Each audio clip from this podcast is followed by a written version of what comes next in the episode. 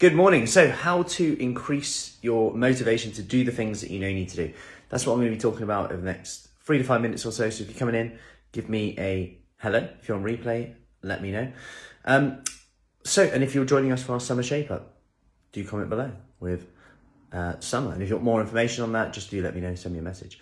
Um, so, this comes up a lot in terms of why like I'm not really feeling that motivated or I keep going off track. And sometimes when we actually dig into deeper on this, it's like, let's go back to actually why we're even struggling to do this. Because sometimes the things that we know we need to do, like most people know what to do. Hey Jane, if you walked in the in the high street and town, most town centres and asked people, you know, what's what's what do you need to do to lose weight and get fit or get fitter, stronger. Most people will give you an answer which, which if you did, would probably get most people good results.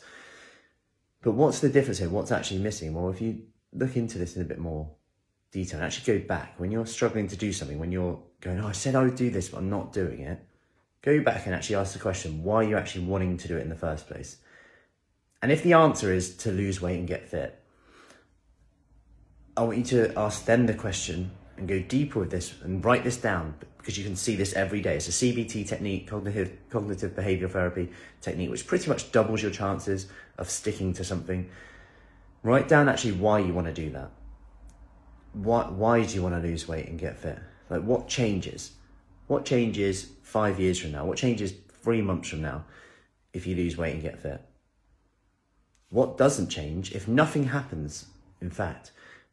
As we say about the Ghost of Christmas Future, if nothing changes five years from now, where are you at? What happens? How do you feel? Picture it, write it down. It's a really powerful technique to do because we're often motivated either by the, the pain that we're in or the excitement about where we want to go, what we could gain. So either the things that we could gain, like where could we be if I got if I change now, three months now, where could I be in July from now, mid July, late July? Where would I be by then? Or rather, where could I be if, if nothing changes, if I don't get a handle on this habit right now? And when you write these things down, you know, we often go through this with people. If someone's struggling a bit, and they'll say things like, well, I've got grandchildren on the way, or I'm looking after grandkids, I don't want to be one of those um, grandparents who just doesn't do anything. I want to be chasing the kids. I want to be having the energy to do that, or it doesn't have to be around that, but that's just what a lot of people say. I don't. I, I know my knees just going to get worse unless I get stronger and if I increase my thighs uh, strength around that, the muscle around that. I know um, my hips. I need to make sure I'm strong for potential hip replacement in years to come or a partial hip replacement in years to come, and or quite simply, I, I just want to feel better. I want to feel more confident. Okay, what changes if you feel more confident? What changes if you feel better? All these questions are real powerful. Okay, if I feel better, who benefits? Who else benefits? Sometimes you've got to look further than than just us because we can we can put ourselves off. We can put ourselves to the back of the pile right? Everyone does it making sure everyone else is sorted. So if it's just for us that's fine if that's enough to motivate you. But often if you think about perhaps many of the years that people procrastinate maybe you've procrastinated i know i have at times in many areas because you're trying to put everyone else first what's the saying that you won't do that again? And there's nothing wrong with that but it's being aware of it, what we value. Okay, if I value putting other people first, how can I use that to my advantage? Well, if I put myself first, what happens to them? And how can I put myself first in a way that's actually doable, not just on paper, that's actually doable so that I can still put everyone else, make sure everyone else's needs are met. Even if it's one minute, 10 minute, 15 minute, 20 minute, 30 minute, whatever it is, whether that's a workout, whether that's our self care, whether that's something super simple with nutrition that we will add in on there and it was amazing yesterday because I know one of the ladies who missed our Fruity Fit event at the weekend and was going to come, really excited about it, and then was like, oh, just.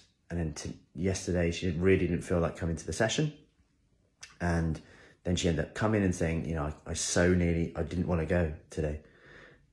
And then she did it, and she felt so much better, so proud, that sense of achievement, and that's what it's all about. And I, and I want to be honest here, we do we do a one minute workout of the day, where it's literally like one minute straight in. You can do it in your kitchen while your kitchen's boil, uh, kitchen's boiling, coffee's boiling, boiling, or coffee's brewing, as as I'm doing right now.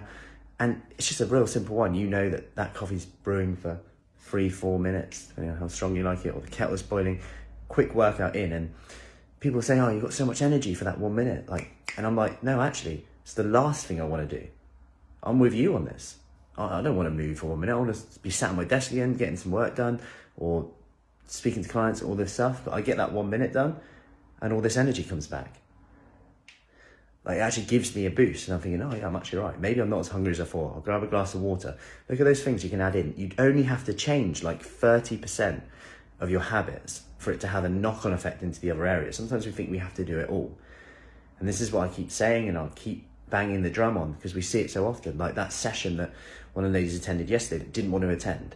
Now she's feeling great. Now she's feeling good. Today, right, back onto it. I'm to get my food sorted today. That one thing has spiraled into the next. That's, a, that's the powerful habit trail to go on. And that's what it's all about and what we do in our summer shape up as well. So, any questions, as always, just let me know. If you want more information about our summer shape up program, just comment below. We have a flexible start date next week and the week after, and I will see you soon. Take